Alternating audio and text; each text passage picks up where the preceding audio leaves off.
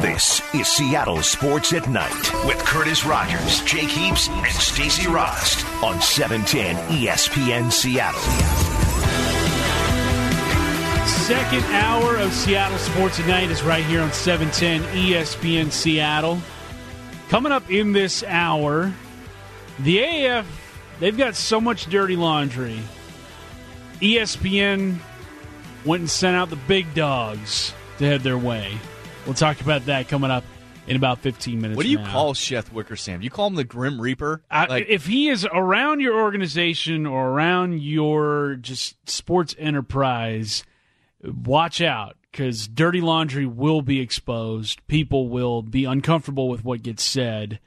It's this time of year every year that he comes out with something big. Yes. And this year it's on the AAF. He is looking to stir some things up. Yeah, a couple years ago it was the Seahawks. I believe it was the Cleveland Browns this time a year ago, finishing off their 0-16 season. Yep. And today it was the AAF. So we'll get into that coming up in about 15 minutes from now. And then at 8:30, somebody from the NFL Network coming out with some interesting info on just how the Arizona Cardinals are bringing along Kyler Murray, as well as Kliff Kingsbury to that extent. That's coming up in Big If True at 8:30. Also, we're going to answer your questions at 8:45. Ask Us Anything. Text those into the Coors Light text line 710-710. But Jake, you and I, we've got the NBA Finals, or at least I've got the NBA Finals on in my plain sight here. And what we witnessed just about 10 minutes ago, I don't know where it falls in the annals of NBA history, but it was certainly one of the most, Klay Thompson is a tough guy. Without a doubt. You cannot question that man's toughness ever again. He went up for a contested layup, fell awkwardly on his left knee, and based off of just visuals of it, it looked like a torn ACL. Yeah, it did not look good. I mean, his knee clearly on impact of the ground bent in a way that shouldn't go. And for him to, he was essentially being carried off the court, and then to turn right back around and finish the free throw so that he could, in fact, if he could muster it up, could come back and get himself back into the game. I think that was huge. Man, just an absolute warrior out there. Look, I think this is one of those things where if it comes back and they're able to send this thing into a Game 7 and Golden State's ultimately going to win, man, that's going to be immortalized in NBA history. Oh, absolutely. Like this moment in this series, if Golden State is able to come back and win it after being down 3-1, just a couple years after they themselves were up 3-1 in the same kind of situation, and they're able to win it without Kevin Durant, without Klay Thompson, who I'm guessing is not going to be available for Game 7 if it does, in fact, happen.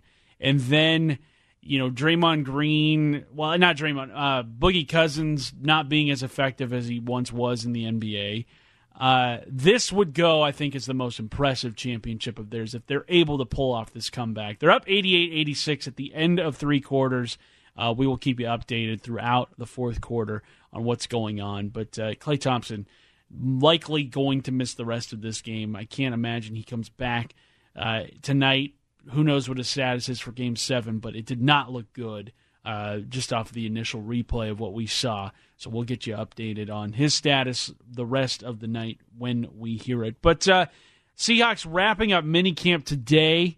They now head into the 6-week break of the offseason, and everybody's left to their own devices over these 6 weeks. There is a lot of weird stories that happen this time of year. You've got a couple of years ago, Jason Pierre-Paul blowing off some digits on his hand in a 4th of July fireworks incident. You've got, obviously, Seahawks fans will remember Malik McDowell with the ATV accident. Do you remember this story? It was from, I think, last offseason. Janoris Jenkins, the longtime cornerback in the NFL, a dead body was found in his basement, and he wasn't home. He wasn't in the state where it happened. But yeah, this time of year, there's some weird stuff that's going on. Yeah. So, just Jake, what is it about this time of year, from a player's standpoint, that allows for these kinds of incidents to happen? Well, I think you're dealing with a lot of players that are, one, they're young. Two, you've got guys that are in this situation that they haven't grown accustomed to having that kind of money and that type of money, that type of ability and freedom to do whatever they want. And you've got people back home that, you know, want to have a good time with you, that want to share in the joy of being around an NFL player and an NFL athlete and the perks that are given because of that. And that's the trap falls that guys sometimes and sadly fall into. And you see it every year, and you see it, unfortunately, with high-level players and guys who are just trying to crack the roster. Guys just don't figure it out in terms of what it means to be a total pro. And you're totally left to your own devices, and you have to have a plan in place in terms of how you're going to get yourself better. And that's the biggest thing is, one, being able to take care of your body and prep it. Your mindset should be, I am prepping my body for a 16 to 20 odd week season that is absolutely going to be wear and tear and pounding on my body. And can I get myself prepared for that? And so, you know, generally what I've seen, you know, especially from the Seahawks players that I've been fortunate to be around and some of the best to ever do it, those guys are very diligent in the offseason. You know, they take their time. They may carve out some time to go on vacation for, you know, a couple days, but for the most part, they are focused and working and keeping themselves geared and ready to go, because you have 6 weeks, and it is sometimes it can feel like a long time, but it flies by just like that. And then you're right in the thick of things. You don't just kind of ease your way into camp. It's not like Little League football where, you know, you take it one day at a time and you kind of ease your way into this thing. It is from day one, you are full bore. The intensity is at an all-time high, and you're expected to perform at your very best. You've been through the installs about 3 or 4 times now. You're going through it your 5th time in training camp, and these coaches are expecting you to be dialed in from the jump. And so not only physically, but also from your playbook standpoint as well. And I remember for me, my story walking away from OTAs and minicamp with the Seahawks in 2016, I had a solid OTAs and minicamp. I felt good about it.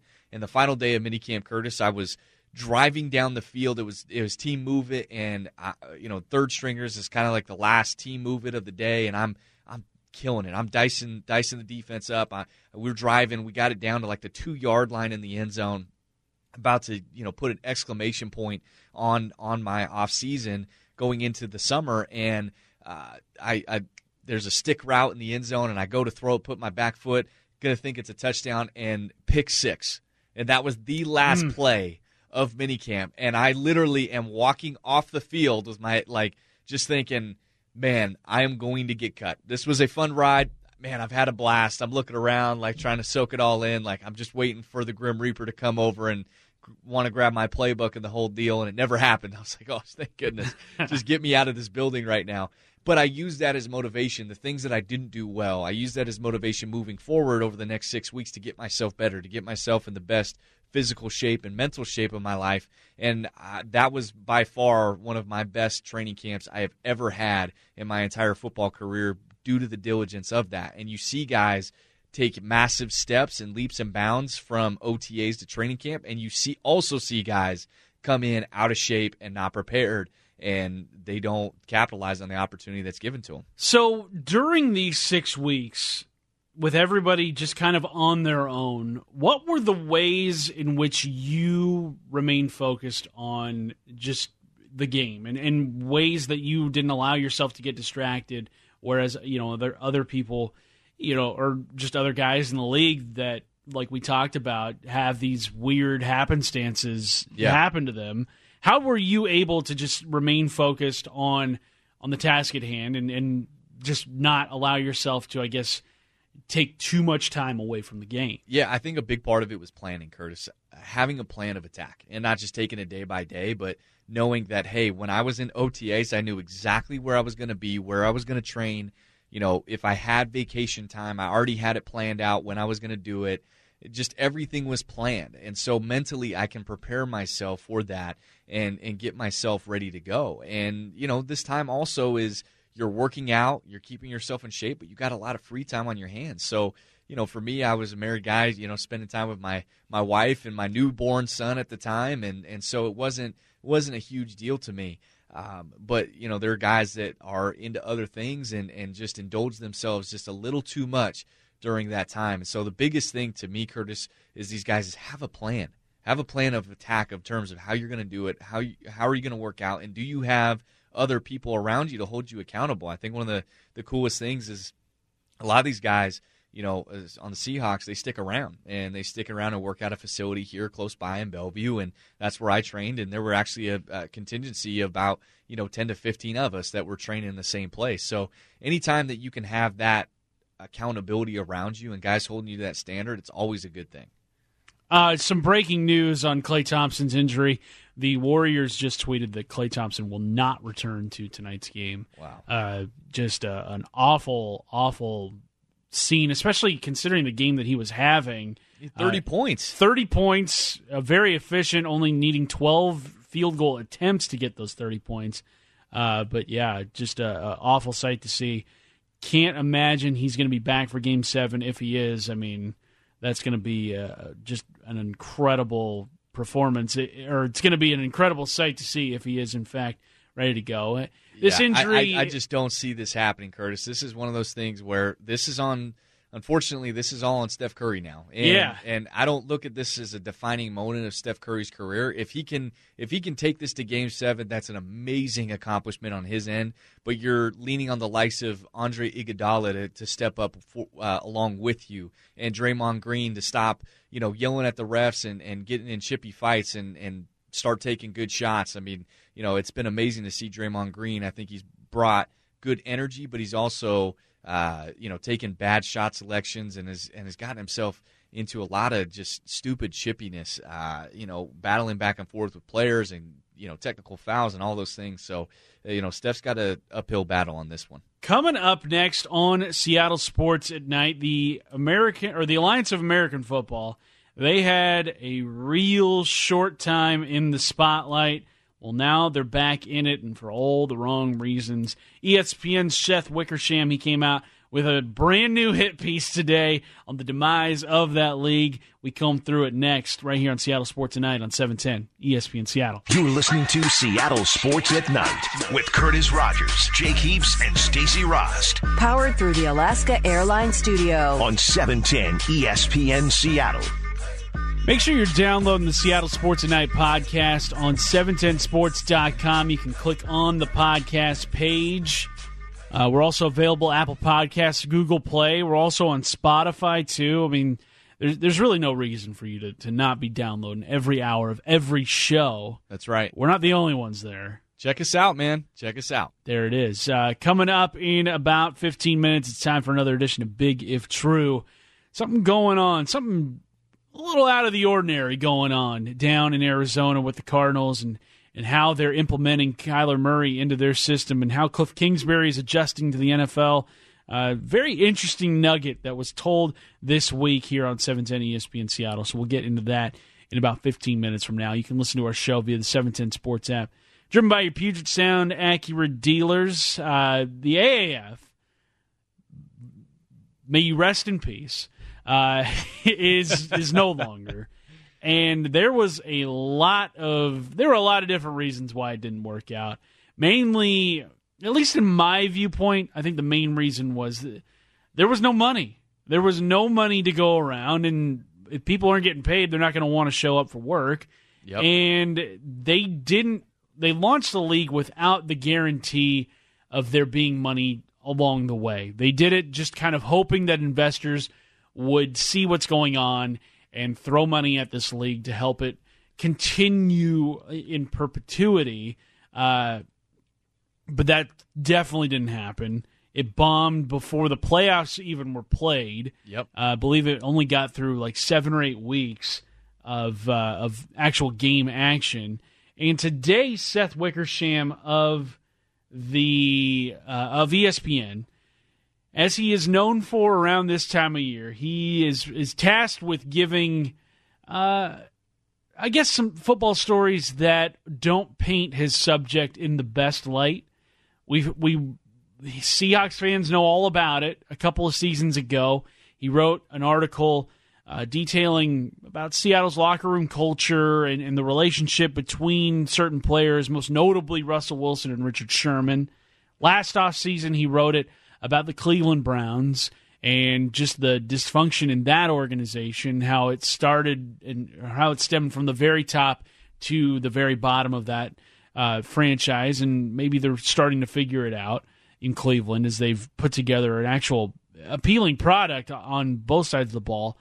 But today, Seth Wickersham writing one about the demise of the AAF, which I think everybody in the NFL today is taking a collective sigh of relief that, oh my gosh, Seth is not coming after our organization this year. Right. We can continue to operate as we've been doing the last few years. Woo! We're good. We're good till next year. Exactly. And so the AAF today, I mean, it's not like there's anything that, you know, there's no... The league doesn't exist anymore. So anything you write about it, they really can't clap back at you.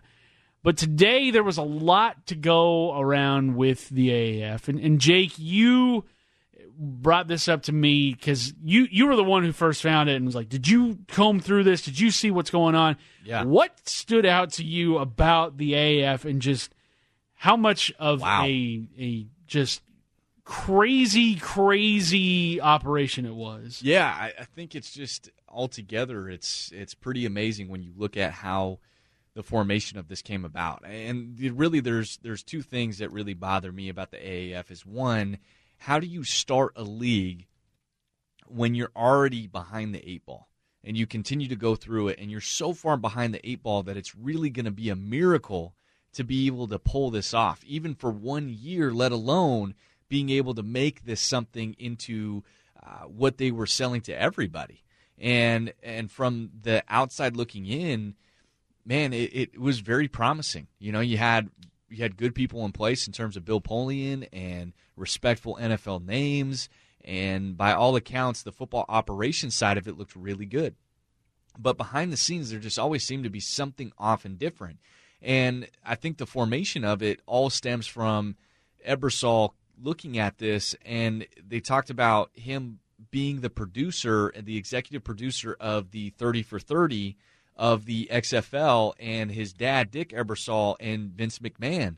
And you know, his dad asked, Dick Ebersol asked Vince McMahon, do you consider ever trying to do it again? And Vince says, yeah, maybe. And that sparked Charlie to be like, you know what? I think I could do this.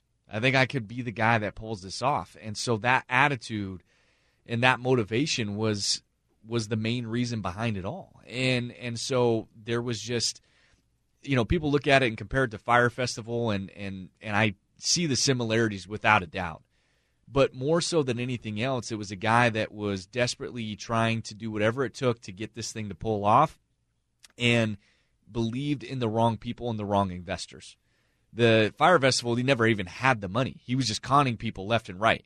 Whereas Ebersol was just trying to get somebody to invest in this thing. And along the way, got enough money here and there to be able to piece this thing together, and just never simply got that final investment that he desperately and ultimately needed to make this thing work. And there were signs all along the way. And the thing that was interesting is that, you know, before the league even got started, there was talk about them potentially shutting down the league, and that Charlie was considering shutting down the league, but yet his pride and yet, you know, his original investor, Reggie Fowler, a guy who they knew was in shady business and had, you know, money issues and didn't necessarily have the money that he was telling them that he had, they went forward with it because they thought if they could just get their foot in the door, then they could spark something. And that kind of thought process just leads to so much bad rather than good. And it was so well detailed out through this article in terms of how one domino followed the other. Do you think the public perception of the AAF, looking back on it, and I mean, we're just a couple months removed from the plug being pulled, if they had pulled out before any games had been played, if Charlie Ebersol nixed the whole thing before anything happened out on the field, do you think that the league would be looked at just as a lot of people view it, and myself included, as kind of a joke? And like, I don't know if people look back on it so negatively if they just before it gets off the ground, before it gets on TV, before players are involved, before people's livelihoods are at stake. Yeah. If they pull the plug on it, I don't know if it becomes as big of a black eye this last spring as it became. No, it certainly doesn't, and reputations aren't ruined. It just simply comes down to the fact that, man, it is really hard to be able to pull this thing off, and you know, they tried hard, but they just simply couldn't do it. I think that's what it would have ultimately the narrative would have been. Instead, you go forward with it, and it just looks like a disaster all the way around. You not only don't have the funding, but the way it ended and the way you screwed people out of jobs, not just the players, but the players were left in a horrible circumstance. The coaches, the behind the scenes people that were working on the administrative side in that league office. I mean, it just was all the way around. It was handled horribly. And Tom Dundon, you know, coming into the situation, I don't know how you go into that situation and say you're going to be an investor without doing more due diligence. And that's really what it came down to, was Tom Dundon thought there was a product in place that wasn't there. He knew it wasn't completely the dream that was being sold to him, but he didn't think it was as bad. And immediately when he got in there, he was like, man, this isn't even workable. This isn't even serviceable. I'm trying to see how this thing's going to develop on a week-to-week basis. Now, I'm not even close to committing $250 million like it was reported. I mean, he was looking at it going, I don't even know if I want to commit money next week. Yeah. I mean, it was insane. And then when he did become the controlling, I guess, person of the league, he basically was like, all right, everybody's going to get fired here. And then you had Trent Richardson, former running back in the NFL, who was playing for, I think, the Birmingham team or whatever. The Birmingham Iron. Yeah, who was basically kind of a liaison between the players on his team and the league office. He gets a text message from Charlie Ebersol saying, like, yo, are we about to lose our jobs here? And then Charlie, runs to Tom Dundon and is like, well, hold on a second. And then sure enough, the plug does in fact get pulled on the whole league. It's just like, what? And then you hear the stories about players being stranded with their possessions and not being given plane tickets or bus tickets or any kind of transportation back home. It just became uglier and uglier and uglier. Yeah. To the point where it was like, wow, this league really didn't care about the players. And I think they just tried to use it as a money-making operation when you get all these investors on board, and they didn't take into account that, like, these players have lives to get back to. And for sure. This is a big, wrench into those. Yeah, professional courtesy was not there in this situation. And Tom Dundon, I think, if he's going to get himself involved in that, I believe that he had at least that to be able to give to the players in this league. And look, you didn't need to buy them all first-class tickets, but at least be able to help them in some form or fashion. And, the league is continuing to get picked at for lawsuits and all sorts of things, and it's just a disaster and a nightmare. But I think the interesting thing about all of this is you look at it, and Bill Polian was a guy who didn't want to hear about the money issues. And Tom Dundon came in and was very clear about, hey, look, this is what the league actually is. This is the type of money that you're actually making, and we can be somewhat successful. Instead of trying to spend $300+ million, let's try and spend $70 million, and then we can become profitable. And they just simply wouldn't do it, because I think Bill Polian knows that in order to run the product that they ultimately had the vision for, you can't have that type of operation, and it just simply wasn't going to be as big as they wanted it to be.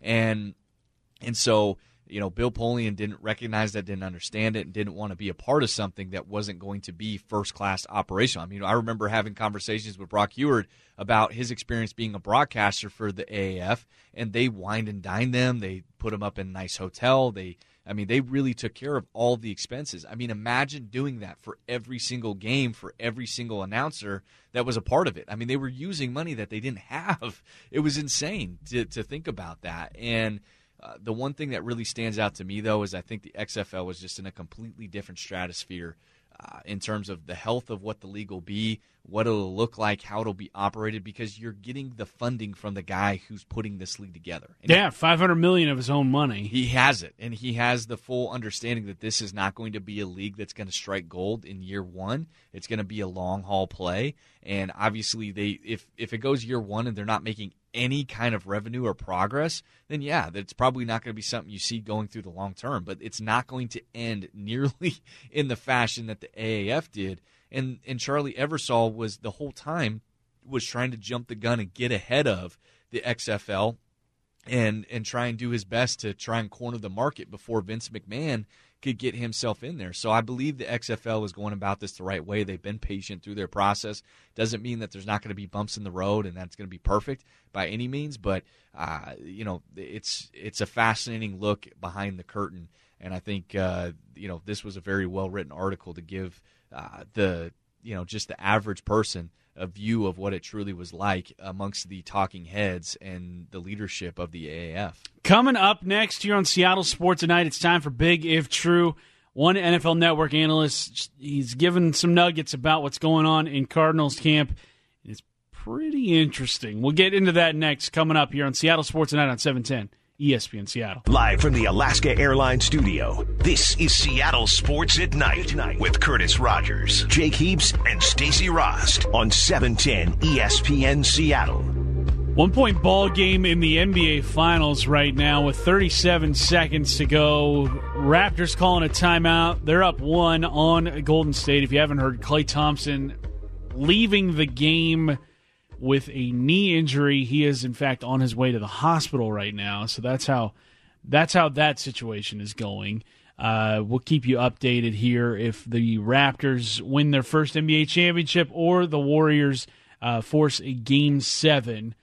A lot at stake here in the final 35 seconds or so in this one. But as we do every night here on Seattle Sports at Night, around 8:30, it's time for Big If True. This can't be happening! Big. You can't be serious, man. If. Did he say that? True. History is going to change. The bottom line on the hottest opinions of the day. You cannot be serious! Tonight's Big If True comes to us from the NFL Network, Steve Weish. He joined John Clayton on his Schooled podcast this week. And Steve Weish giving off some good nuggets about what's going on around the NFL. A very interesting one that caught your attention, Jake. It caught Stacey's attention. Caught a lot of people's attention about just how the Cardinals are bringing along Kyler Murray and also, to a lesser extent, Kliff Kingsbury in just how they're going about using their play call vernacular. Let's hear what Weish had to say. In fact, Kingsbury told me that he spoke to Lincoln Riley, the head coach at Oklahoma, saying, I need to know your vernacular because I'm going to change my play calls to that vernacular so Kyler can adjust right away and we can get this going. And Larry Fitzgerald, he's 16 years in, said it's the players outside of Murray who are having to adjust. Like, they're catering everything to Kyler Murray. It's all the other players who've got to learn. Jake, when you hear that, when you hear a team changing everything for just one player rather than the rest of the roster, whereas the rest of the roster are kind of used to certain vernaculars used in the NFL. Are the Cardinals maybe bending over backward for Kyler Murray too much if this was his idea, or is this going to ultimately benefit the Cardinals in the long run? Look, to me, they're bending over completely backwards. And I get Kliff Kingsbury's thought process in all of this. And I would imagine that Kliff Kingsbury terminology is not going to be too different from Lincoln Riley's because they come from the same family tree in terms of the air raid system. And obviously, every team and every play caller has a different way of going about it. It's like, learning different languages.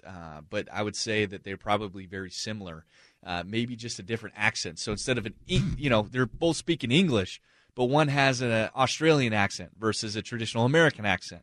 There's just a little bit of a difference, some different slang and different terms that are being thrown out there. And for Kyler Murray, I think this is a situation where you're going all in if you're the Arizona Cardinals. You're going all in on this experiment in terms of Kyler Murray and Kliff Kingsbury especially going in this air raid system and trying to do something that's never been done in the NFL. People could look at Chip Kelly and go, oh, well, they've done a spread up-tempo offense before. No, that was completely different. That was a different system. You know, Chip Kelly's deal was more of a, you know, try and spread you out from sideline to sideline. You're going to have your two wide receivers on both sides almost to the edge, and there's a very limited route tree, and you're more running the football. The true air raid system is completely different, and you've seen air raid principles being used in the NFL, so I believe that there's going to be some aspects of it that are going to be successful, but can the up-tempo pace work over time? And I think actually on Danny David Moore, they talked about it with Joey Hunt, center for the Seahawks, and he played at TCU, having experience playing in an up-tempo offense in the Big 12, and this is what he had to say about it. You know, I don't know if the fast-paced thing can really work, because I feel like the big difference is, honestly, is how many guys you can have on a roster. I mean, when you watch these legit offenses, they'll run just four verts. Guys, receivers will just run off the field. They'll put on four guys again, run four verts again, and just trying to get everybody in space. So I feel like with only being able to address 46 guys as opposed to 75 or whatever it is, I mean, that's a significant difference. So I feel like this is going to be tough for guys to do as far as, because, I mean, you only have like five receivers when you play so, at most.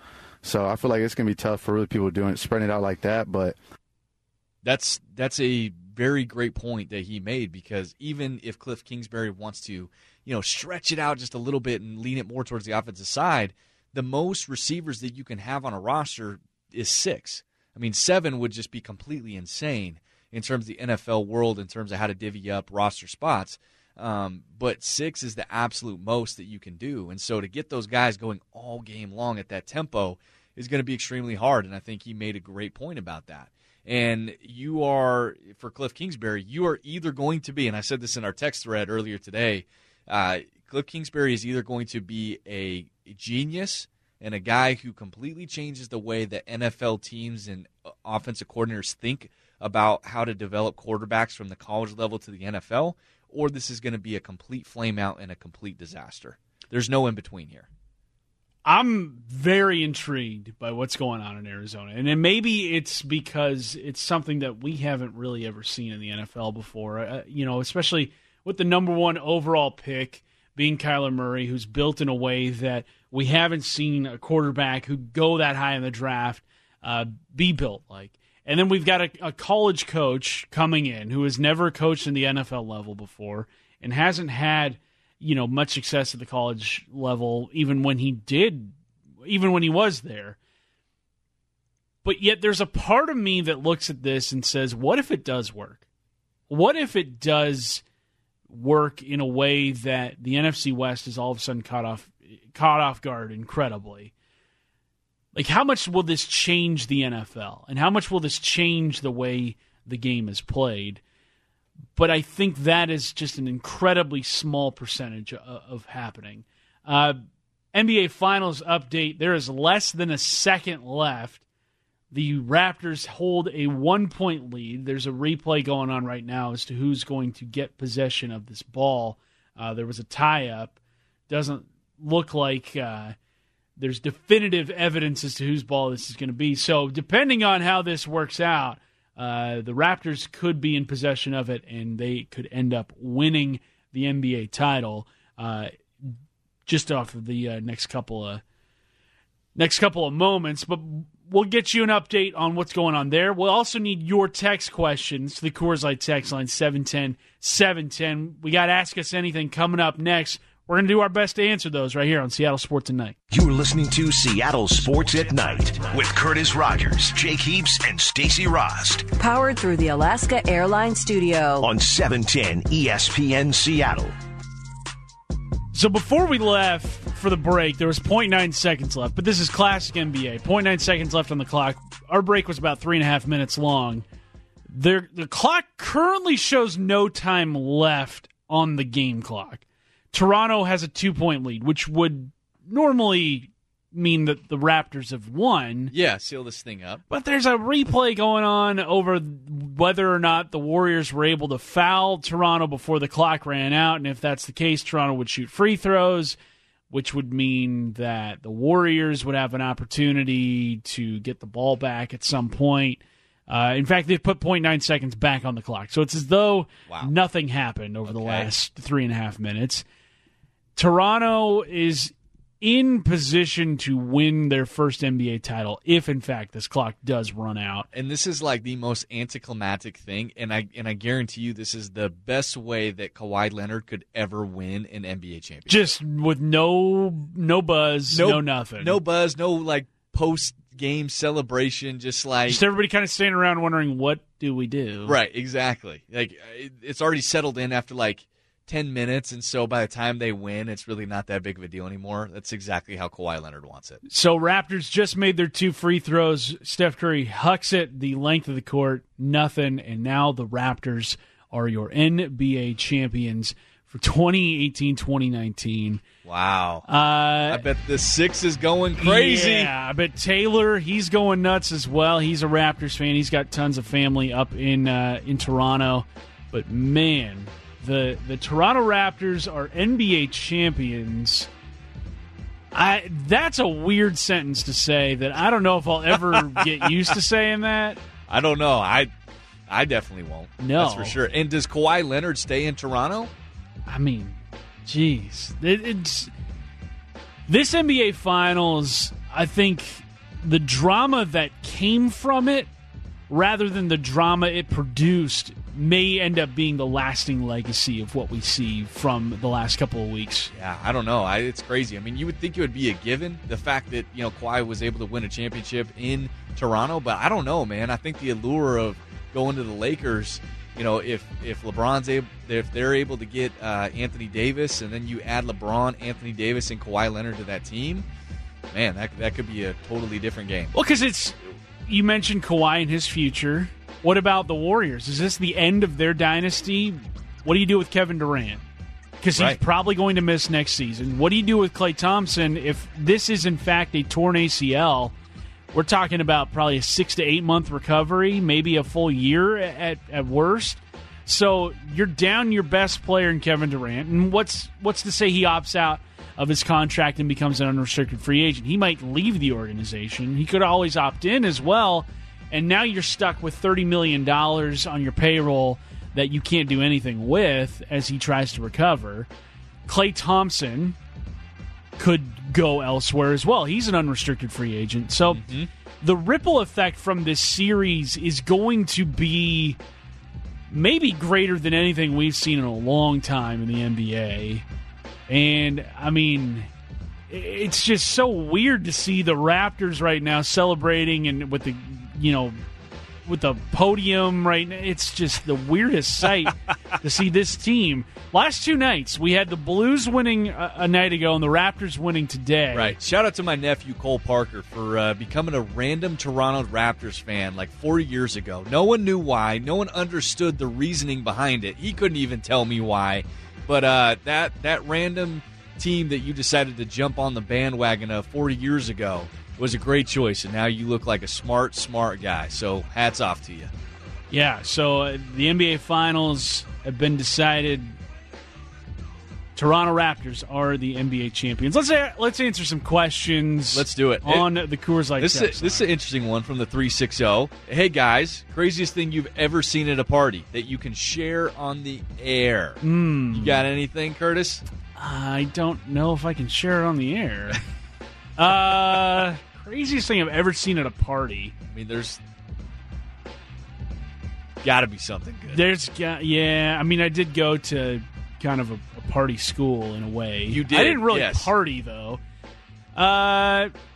Craziest thing I've ever seen at a party. Man, Well, for me, I think the biggest thing was, you know, there was a great story. End of my senior year, everybody was at the U. At the U, not in high school. Actually, just won our 3rd straight state title. Like things were going wild and crazy, and the cops showed up, and I had to go out and negotiate with the police to try and get everybody home without anybody getting in trouble. And was able to pull it off, and that was a big deal. But I think the craziest thing I've seen is we actually, I'm not gonna say what year or who or whatever, because it would make it obvious to those listening, but or those in the know. But we had a player that got injured through our playoff run, like severely injured, a broken bone. And after one of our runs, you know, there was a party that was going on and after we won state, and again, the police came because of a noise complaint, and that player on a broken bone was hopping fence after fence after fence, like darted, was gone in an instant, and afterwards didn't even realize what was going on until you know, probably the next day, where I'm sure it just hurt him, but like gone like a flash. Wow. It's like, how is this guy doing this right now? Unbelievable. From the 253, should there be legislation passed that says what can be considered to be thick-cut bacon? Yes. Yeah. Yes, false advertising on bacon is not cool, man. I mean, if you think you're about to get some amazing thick-cut bacon and it's just not even close, it's these thin little slices. I mean, you can't do that to me. I'm all about the thick-cut bacon. Yeah, like I want my thick-cut bacon. I want thick spelled with two C's. I don't want just like this wispy bacon that if you hold it up, you can see through it. Like that's a joke. I'm sorry. Like I want thick cut bacon. I want it like basically like steak. Like that's how thick I want it to be. And like when you grill it, it takes a while. Like I don't want it to be done in like 2 seconds. That's not thick enough. No. Let's see here. From the 425, they say, I saw somebody at a party huck a large box of random motor fireworks into a bonfire. That's not good. Yeah. That's terrible. Yikes. From the 206, best athlete you ever saw or played with. Man, that's a tough one. That is a real tough one. Why didn't you ask me that question, 206? Oh, I'm sure they did. They didn't preface it to Jake. Yeah. They asked you. I mean, you've seen some amazing athletes in your Arizona days. Yeah. Best athlete I ever saw, like, in person.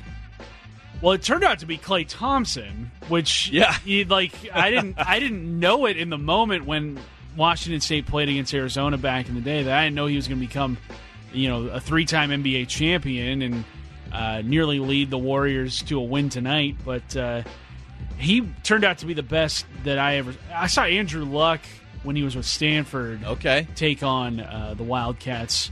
And then Nick Foles. He was the quarterback when I was there. Nick Foles is going to be one of the best athletes. Jake, I don't know if you know this, but this is a Nick Foles slander-free zone that you walked into. Nick Foles is a Super Bowl champion quarterback. Wow. I didn't know we were considering him an athlete. Yeah, oh yeah. Nick Foles. Okay. A lot of love for him. And Gronk is probably, like, you have a shrine, I'm sure. I mean, I do. So Gronk and I, we never overlapped while we were at Arizona. Okay. He left the year before I enrolled. Gotcha. Probably for the better, because you and Gronk just... Yeah, we would have torn that town up. Like, you think there are tall tales about Gronk in college. Well, I mean, him and I, that could have been... That could have been nuts. What about you before we go? Here? Man, there's too many good ones for me to just single out one. I mean, I think the person that I was blown away by in person was Brandon Marshall. And this was Brandon Marshall before the Seahawks. This was Brandon Marshall with the New York Jets when, you know, he had like, I think this was 2015 when he had, 10-plus touchdown passes. He still had all the legs and the juice in him. I mean, that guy was a physical freak of nature who could run and jump and, I mean, make contested catches. And, you know, when the Seahawks signed Brandon Marshall, I was extremely fired up because I thought they were going to get a revived version of Brandon Marshall. Yeah, it didn't happen. Well, that's going to do it for us tonight here on Seattle Sports Tonight. We'll be back with you next week. Congrats to the Raptors on winning the NBA championship tonight. We will be back with you on Monday. For Jake Heaps, I'm Curtis Rogers. This is Seattle Sports Tonight on 710 ESPN Seattle.